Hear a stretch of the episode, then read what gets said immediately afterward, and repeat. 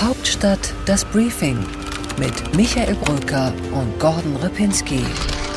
Live von der Pioneer One. Herzlich willkommen zum neuen und letzten Hauptstadt-Podcast in diesem Oktober. Heute ist Freitag, der 29. Oktober. Hallo Gordon. Hallo Michael. Ich freue mich, dass du da bist. Ich freue mich, dass Sie da sind. Wir beide freuen uns gemeinsam über die Koalitionsverhandlungen, die, ja, wie soll man sagen, eine bestimmte Form von Stil aufweisen. Silence is golden, but my eyes still see. Silence is golden, golden. Es herrscht eine ganz besondere Ruhe über diesen Verhandlungen. Ja, und die Politikerinnen und Politiker, die freuen sich auch so darüber, dass diese Vertraulichkeit gewahrt bleibt. Unser Thema also in diesem Opening, liebe Zuhörerinnen und Zuhörer, ist die Struktur und der Stil, die Kultur dieser vielleicht bald künftigen Koalition.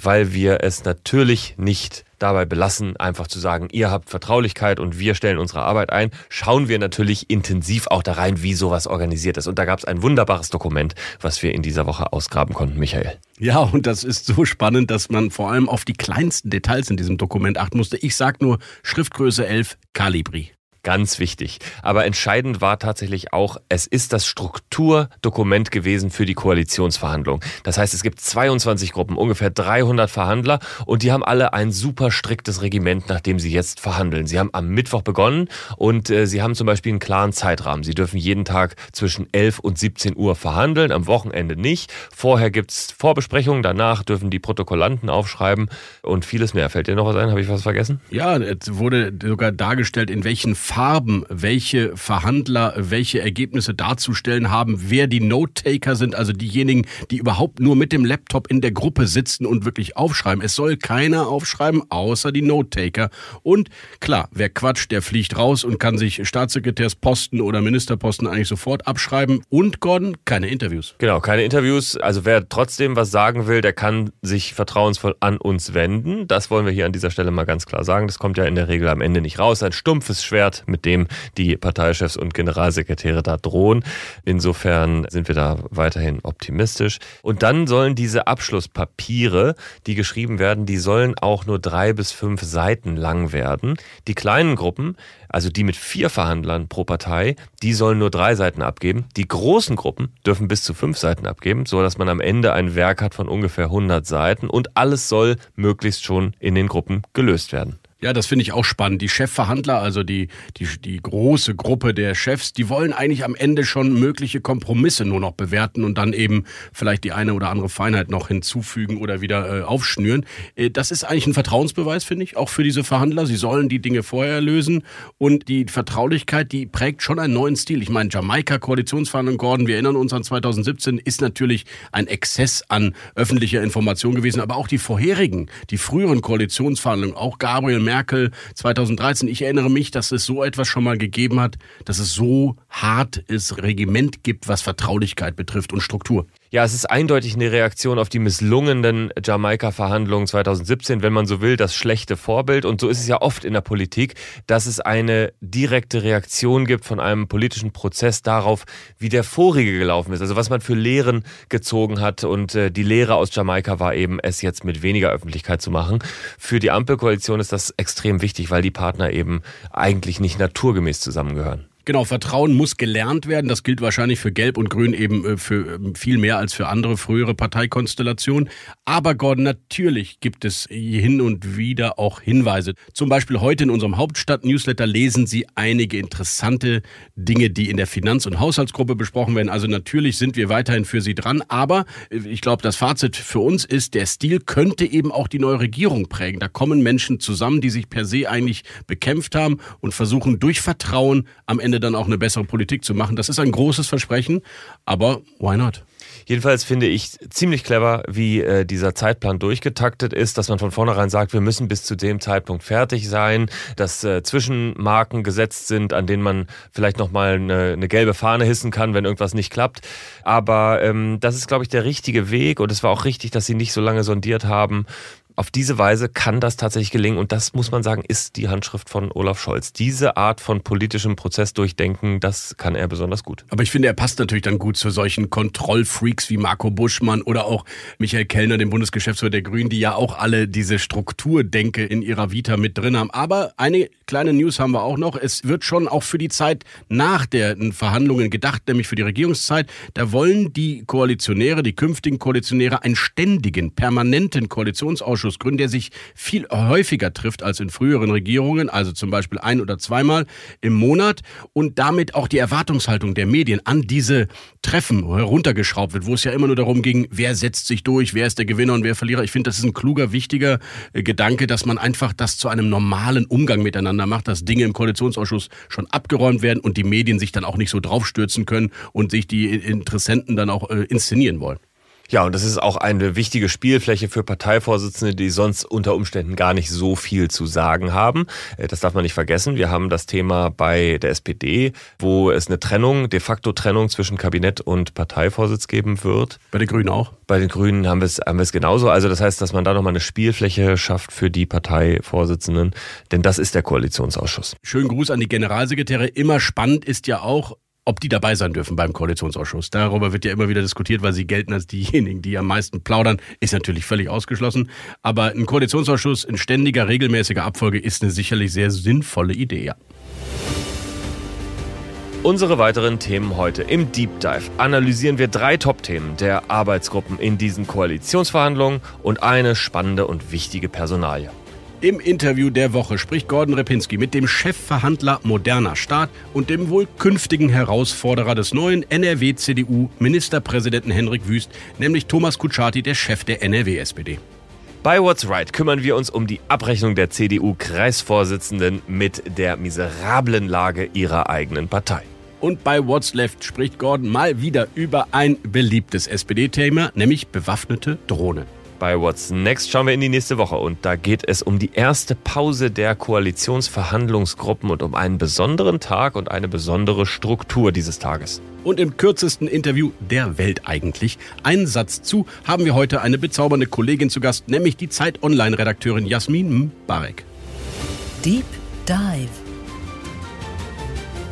Wir wollen mehr Demokratie wagen.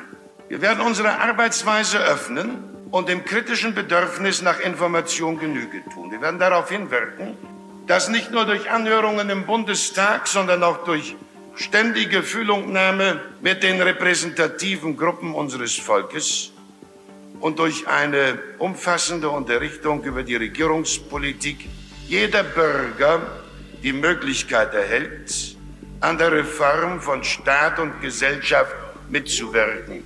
Ja, das war Willy Brandt, der Kanzler der sozialliberalen Wende 1969 und er begann in seiner Regierungserklärung mit vielen gesellschaftlichen Themen und das Wort Aufbruch und Fortschritt kam auch vor. Es klingt ein bisschen wie bei der Ampel jetzt heute. Ja, es ist ja auch so, dass äh, Zeitenwenden oft mit Regierungswechsel parallel passieren. Äh, entweder weil eine Regierung die Zeitenwende nicht politisch umsetzt und dann die nächste es tut, äh, oder eben weil es sich umgekehrt bedingt. 1969, Willy Brandt, da war eine Zeitenwende, die 68er Revolution und äh, die wurde dann politisch sozusagen von Willy Brandt fortgeführt. Und so zog sich das durch die Jahre und immer wieder kamen gesellschaftliche Wandel eben durch die Regierungswechsel. Ja, man denkt an den Muff unter den Talaren und schon ist man dabei, Gibt es denn jetzt auch gesellschaftliche Projekte, die eben jetzt die Ampel für sich reklamiert und nur eine Ampel umsetzen kann?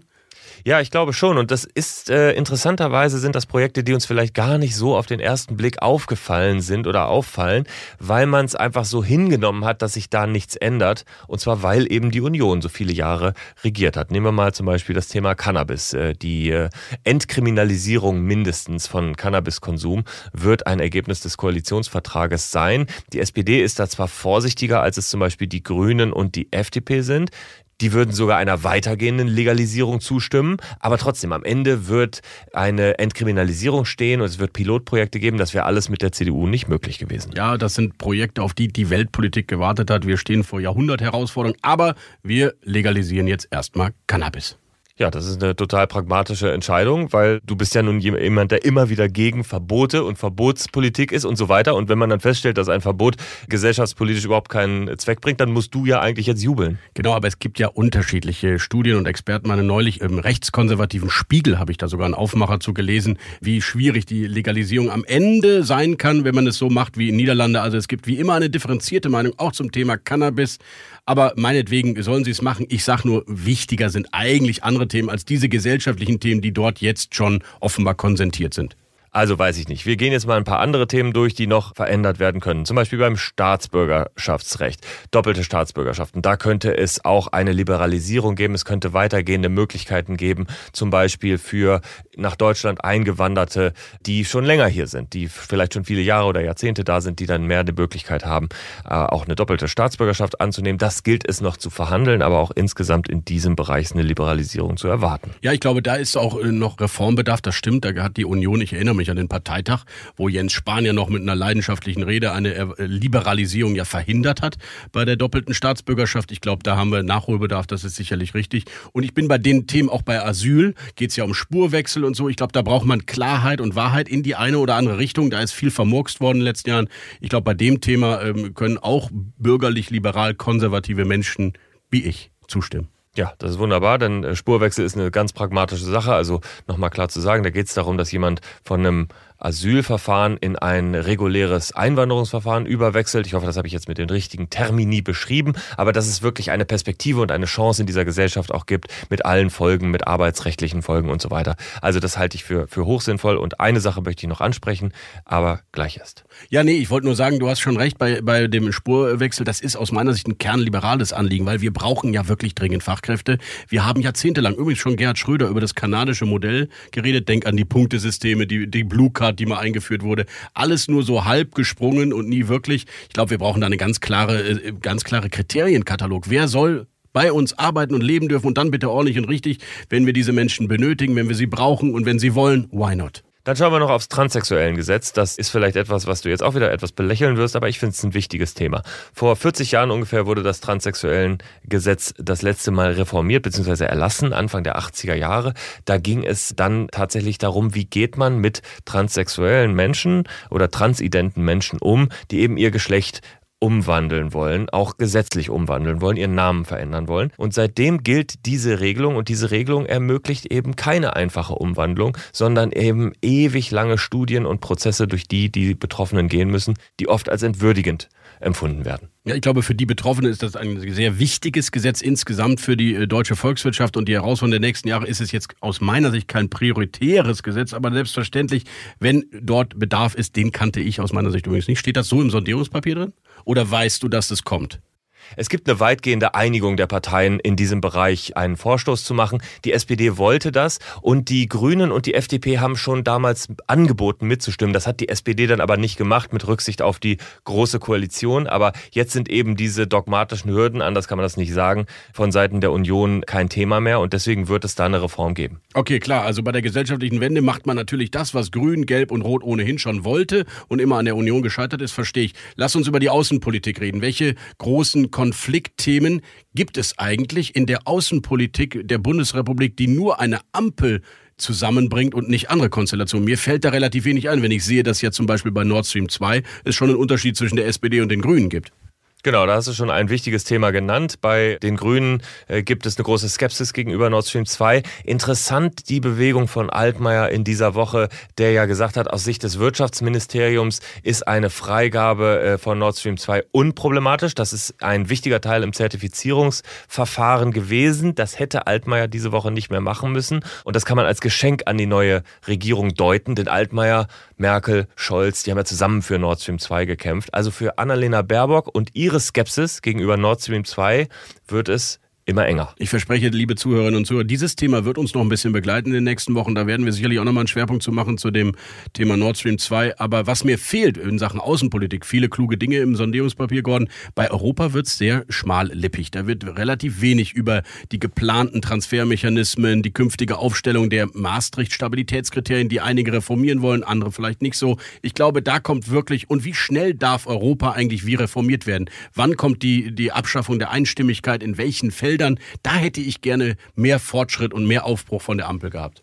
Ja, das stimmt. Vielleicht wird das noch ausformuliert im Koalitionsvertrag. In den Sondierungen spielte es keine große Rolle, wie auch, wenn wir uns mal erinnern, im Wahlkampf die Außenpolitik und die Europapolitik eine sehr, sehr geringe Rolle spielte. Einen wichtigen Punkt, den ich gerne noch im außen- und sicherheitspolitischen Bereich ansprechen würde, das Zwei-Prozent-Ziel. Wir haben ja im Moment einen äh, stagnierenden und sogar wieder runtergehenden Verteidigungshaushalt und die Frage, wie es in den nächsten Jahren weitergeht. Wir sind weit von diesen zwei Prozent immer noch entfernt und alle drei Parteien sind dann nicht so stark committed, wie das zum Beispiel die Union war. Das muss man sagen. Also SPD und Grüne sprechen sowieso nicht von den 2%. FDP hat mal dieses 3%-Ziel angesprochen, wo eben andere diplomatische und Entwicklungsausgaben noch reingehen. Also da würde ich erwarten, dass es eine andere Herangehensweise gibt, die sich von diesen 2% eben löst und die eher darauf abstellt, was braucht die Bundeswehr.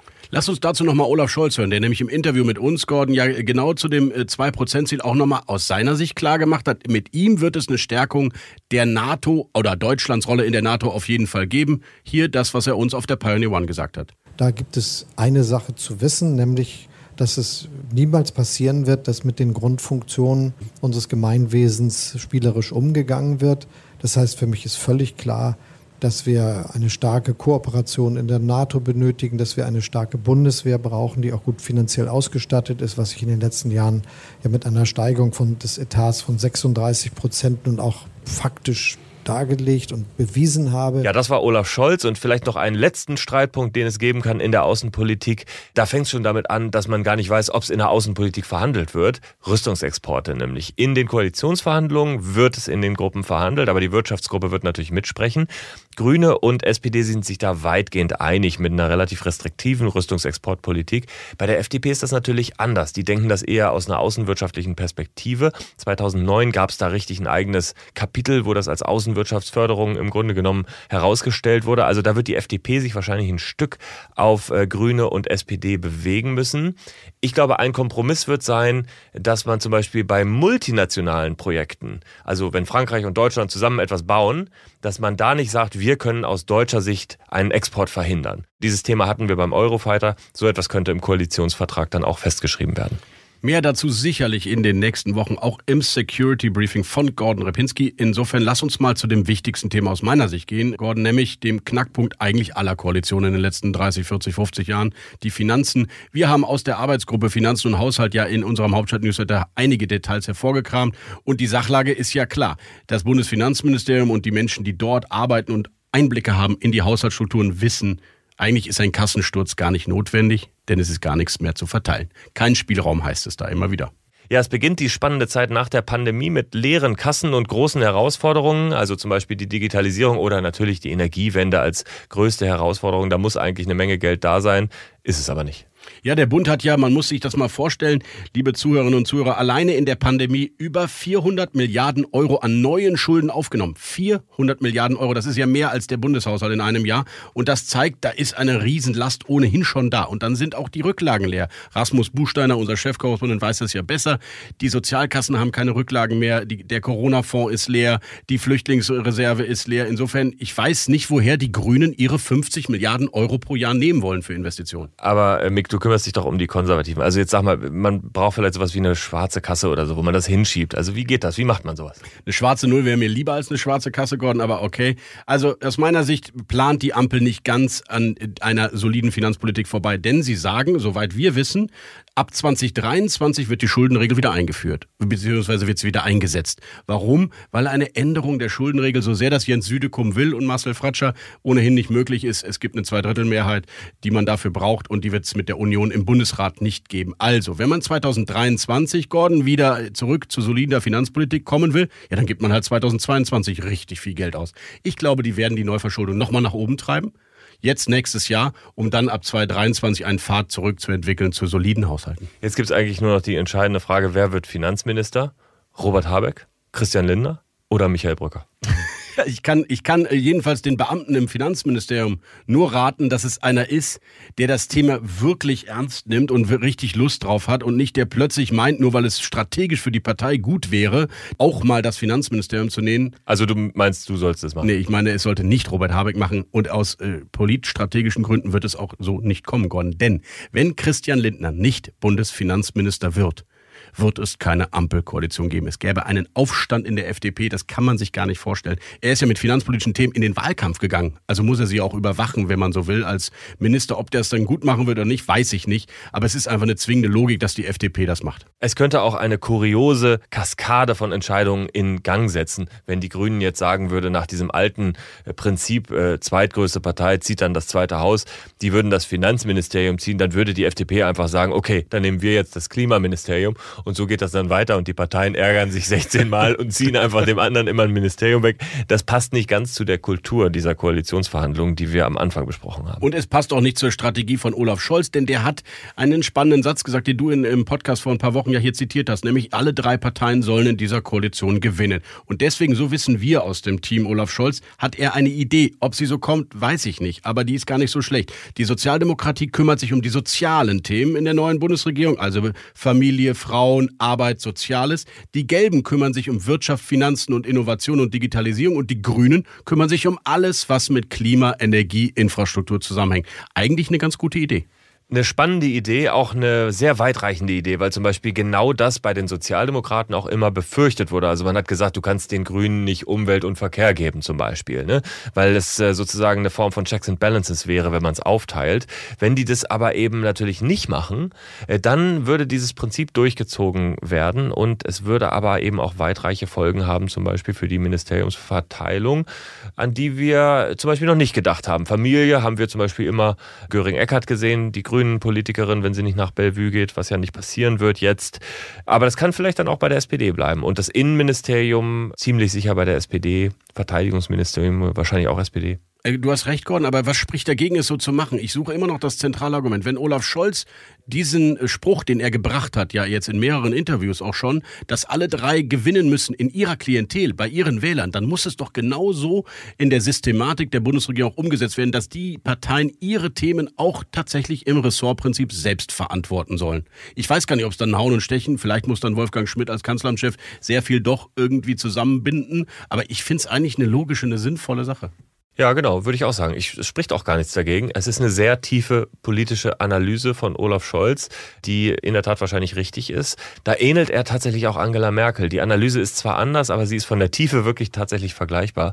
Und es ist entwaffnend logisch, was du da vorgetragen hast. Und trotzdem, Gordon, möchte ich noch mal einmal auf die Finanzen zurückkommen, weil es ist ja wirklich Wahnsinn, was die für ein Geld brauchen. Wir haben ja ein bisschen mal diese Woche auch recherchiert, was brauchen sie eigentlich? Nicht nur, dass die Steuereinnahmen laut Bundesfinanzministerium Ministerium in den nächsten Jahren 40 Milliarden Euro geringer sind, als man ursprünglich vor Corona mal angedacht hatte, sondern auch, stell dir mal vor, die schaffen die EEG-Umlage ab, was sie ja im Sondierungspapier vorgeschlagen haben. Fehlen 20 Milliarden Euro. Kindergrundsicherung, finde ich eine sinnvolle, gute Sache, kostet vielleicht 5 bis 10 Milliarden Euro pro Jahr nach verschiedenen Schätzungen. Die Rücklagen, die 7 Milliarden Euro in den Sozialversicherungen fehlen. Woher kommt das ganze Geld? Ja, ich glaube, du wirst noch äh, Töpfe entdecken, die wir noch gar nicht kannten oder mit denen wir gar nicht gerechnet haben. Ich glaube, ein Thema, das noch richtig groß werden wird, ist das Thema Privatisierung. Da ist die FDP natürlich sehr offen, also zum Beispiel Telekom-Anteile äh, zu privatisieren. Das will die SPD eigentlich nicht. Die FDP ist da sehr offen für. Das könnte ein Streitpunkt sein, aber am Ende auch eine Geldquelle. Ja, gute Idee. Und am Ende wird es äh, eine Koalition der Investitionen werden sollen. Und das heißt, sie müssen irgendwie die KfW zum Beispiel, die staatseigene Bank, zu so einem Hebelinstrument für private Investitionen machen, weil man kann eben nicht die 50 Milliarden komplett über öffentliche Investitionen reinholen, wie es die Grünen machen wollen würden. Es wird eine Mischung sein. Heute ist das Verhältnis zwischen öffentlichen und privaten Investitionen in Deutschland 8 zu 1 zugunsten der privaten. Ich glaube, da wird es eine neue Mischung geben, mehr öffentliche Investitionen, trotzdem aber der Schwerpunkt im privaten Bereich. Naja, und irgendwie hofft man dann wahrscheinlich wie immer, Gordon, bei jedem Kanzler bisher, auf eine gute Wirtschaftsentwicklung, damit mehr Geld reinkommt, als man gedacht hatte. Interview der Woche. Im Interview der Woche spreche ich jetzt mit Thomas Kutschaty. Er ist Chef der NRW SPD und hier in Berlin verhandelt er aktuell gerade in den Koalitionsgesprächen das Thema moderner Staat. Herr Kutschaty, ich grüße Sie. Hallo, schönen guten Tag. Herr Kutschaty, Sie sind Chefverhandler für die SPD in der Gruppe, die sich um einen modernen Staat kümmern soll. Haben Sie vor diesen Koalitionsverhandlungen schon einmal so vertraulich politisch getagt? Das ist schon eine besondere Vertraulichkeit, die wir da vereinbart haben. Ähm, ich kenne das von Koalitionsverhandlungen aus Nordrhein-Westfalen. Da habe ich ja auch schon mal eine Regierungskoalition verhandelt. Aber das läuft jetzt echt gut in dieser Dreierkonstellation mit den Grünen und den Freidemokraten. Und wir arbeiten auch sehr vertrauensvoll zusammen in den Koalitionsrunden. Ein großes Thema bei Ihnen ist ja die Verbesserung von Planungsverfahren. Da steht im Sondierungspapier, Ziel ist es, die Verfahrensdauer mindestens zu halbieren. Wie soll das gelingen?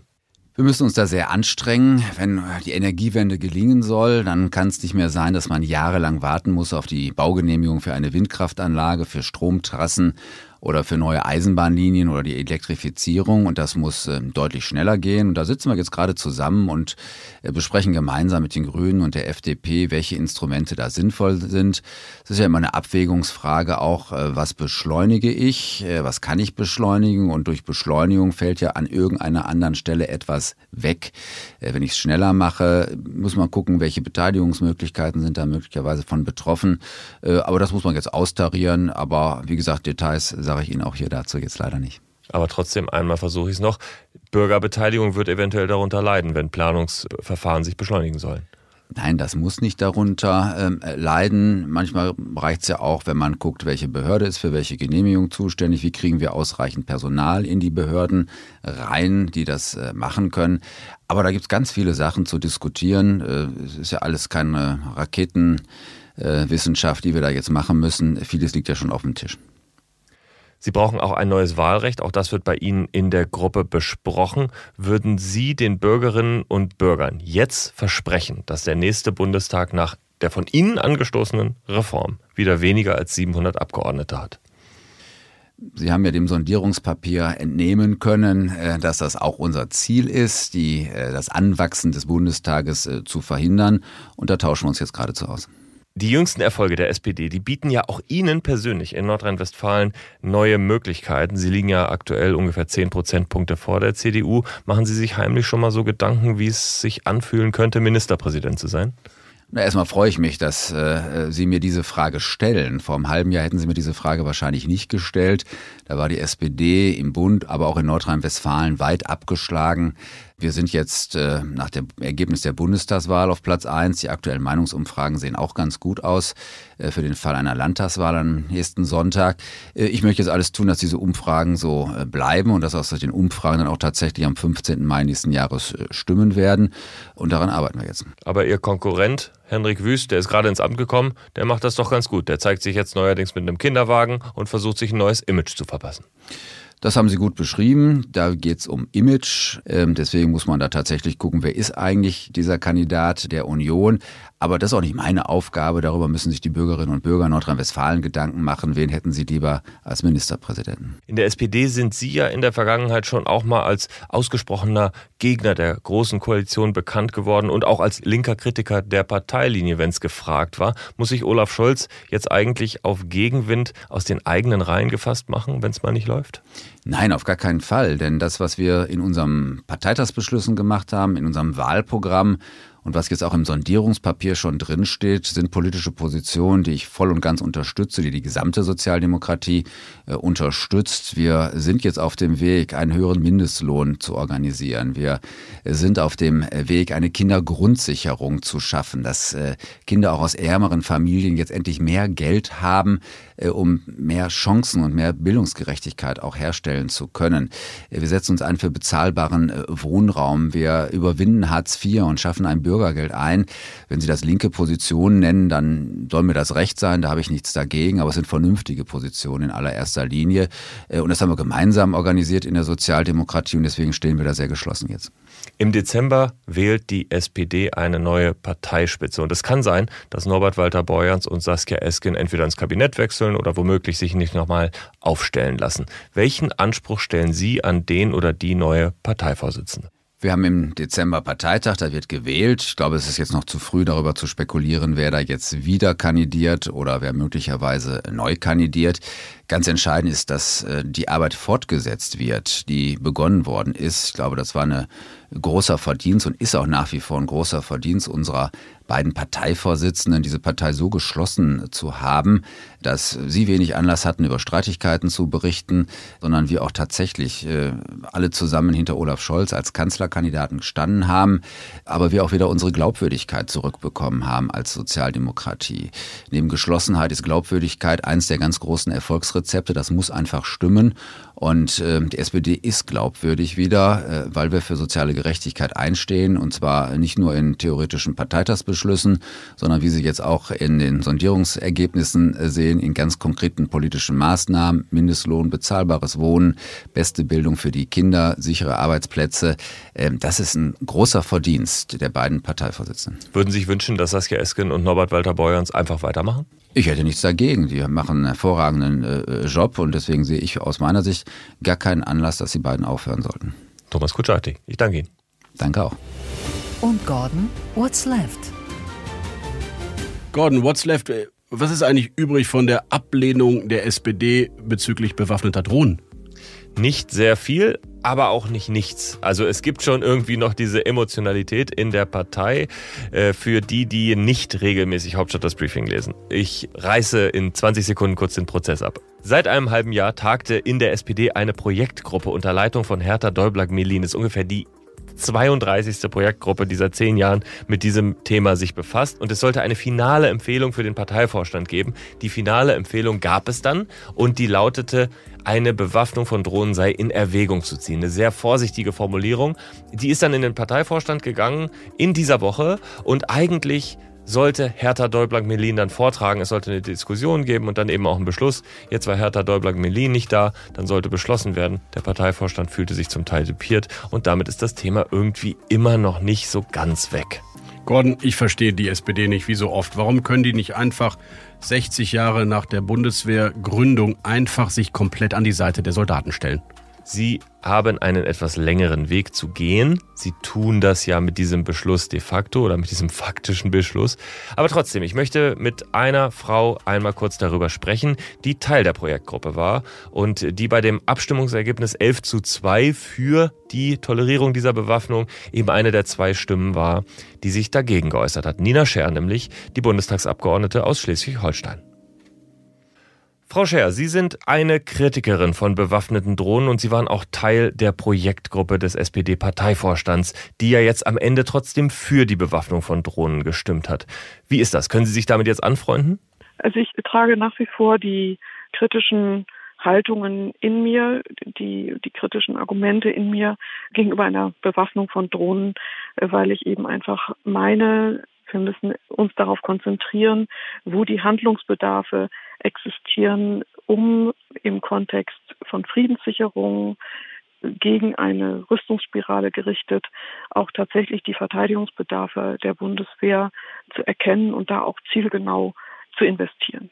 Sie meinen also, die Drohne ist eigentlich gar nicht so schlimm. Es gibt nur sinnvolleres Gerät zu beschaffen? Die Drohne an sich ist schon ein, gefährliches Instrument, äh, wenn man es nicht durch Einsatzszenarien so regelt, dass diese Gefährlichkeit herausgenommen werden. Und die, die kritische Situation ist, dass man mit Einsatzszenarien meines Erachtens es nur unzureichend hinbekommt, diese Gefährlichkeitsszenarien, also diese gefährlichen Situationen ganz auszublenden.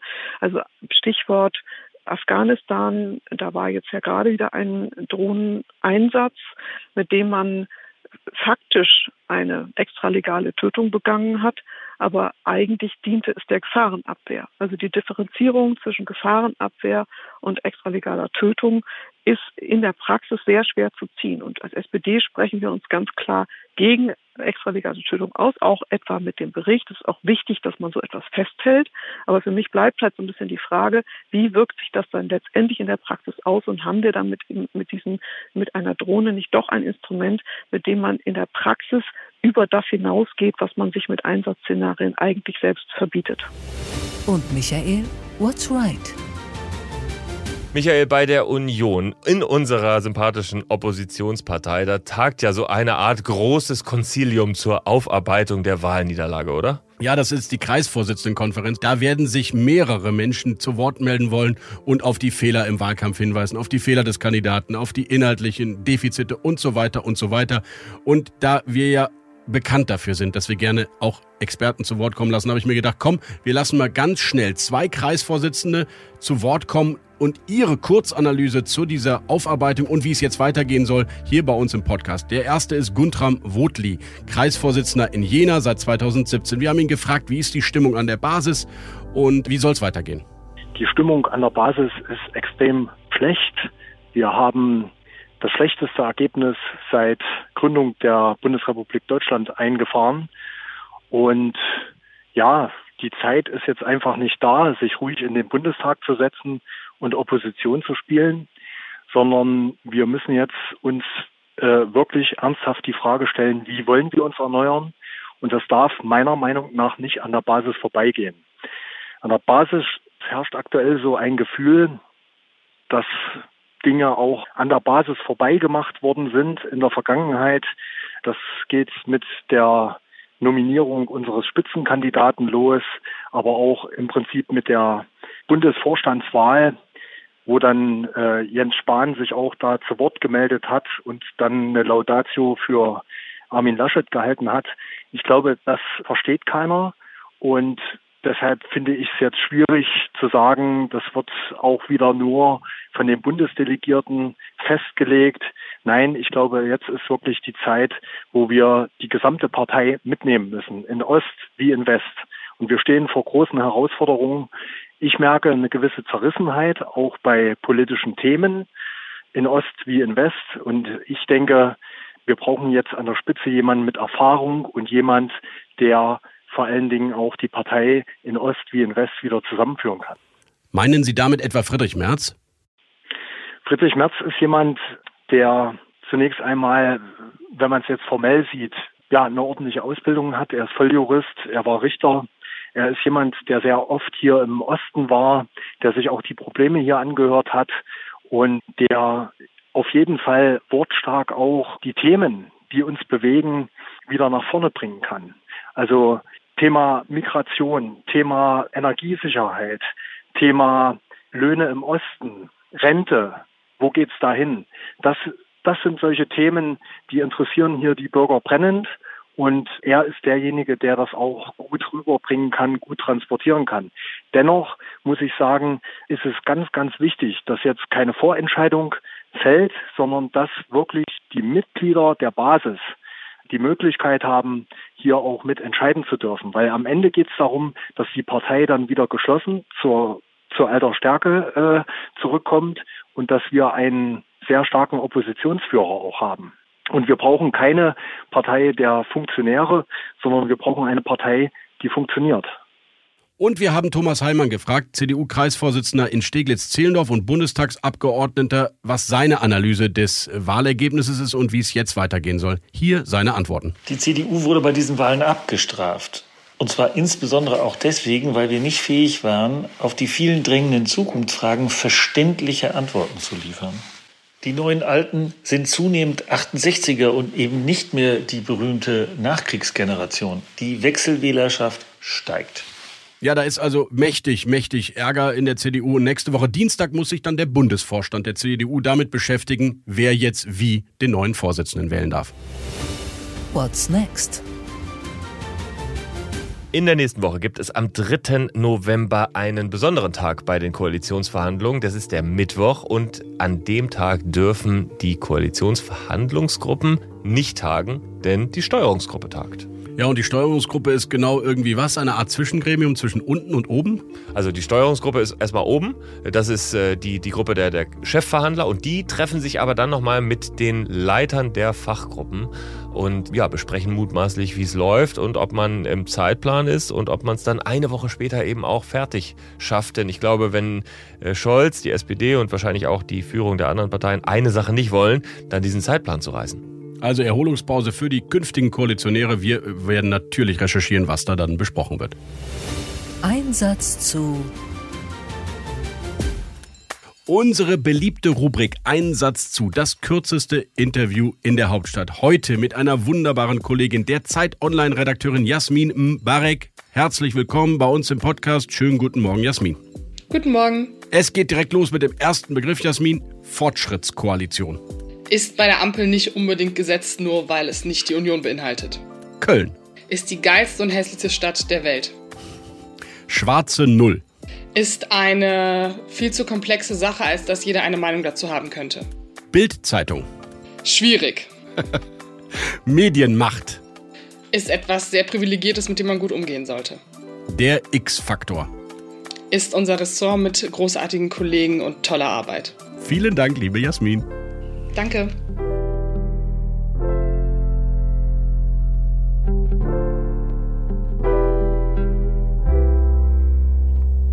Ja, das war's schon wieder mit diesem Podcast über eine Koalition, die vor allem im Moment durch Schweigen glänzt. Ja, wir sind tatsächlich schon wieder am Ende dieses Podcasts angekommen und Michael, wir freuen uns über Feedback, Meinungen, über eine Kritik, konstruktiv, äh, destruktiv nicht so sehr, konstruktiv freut uns immer. Aber wenn es Ihnen gefallen hat, dann tun Sie uns doch gerne auch mal einen Gefallen und damit sage ich etwas, das ich hier noch nie gesagt habe, nämlich gehen Sie ruhig mal auf die App von Google oder von Apple, die Podcast-App und hinterlassen Sie uns eine Bewertung. Das tut Ihrem Lieblingshauptstadt-Podcast nämlich auch mal ganz gut. Wir freuen uns, ein schönes Wochenende wünschen wir und bis zur nächsten Woche. Haben Sie ein wenig Erholung und auch ein wenig Ruhe an diesem Wochenende. Bis zum nächsten Mal. Hauptstadt das Briefing mit Michael Brücker und Gordon Ripinski. Live von der Pioneer One.